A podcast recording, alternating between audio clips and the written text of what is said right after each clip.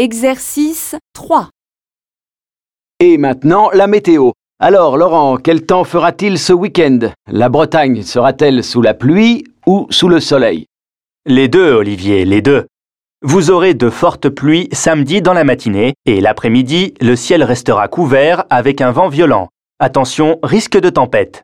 Vous qui aimez le bateau, faites une sortie en mer dimanche car vous aurez un magnifique soleil toute la journée.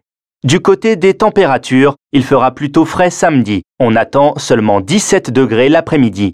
Mais dimanche, la température montera jusqu'à 25 degrés. N'oubliez pas votre maillot de bain pour bronzer sur la plage. Et si vous êtes très courageux, vous pourrez aussi vous baigner, mais dans une eau à 16 degrés.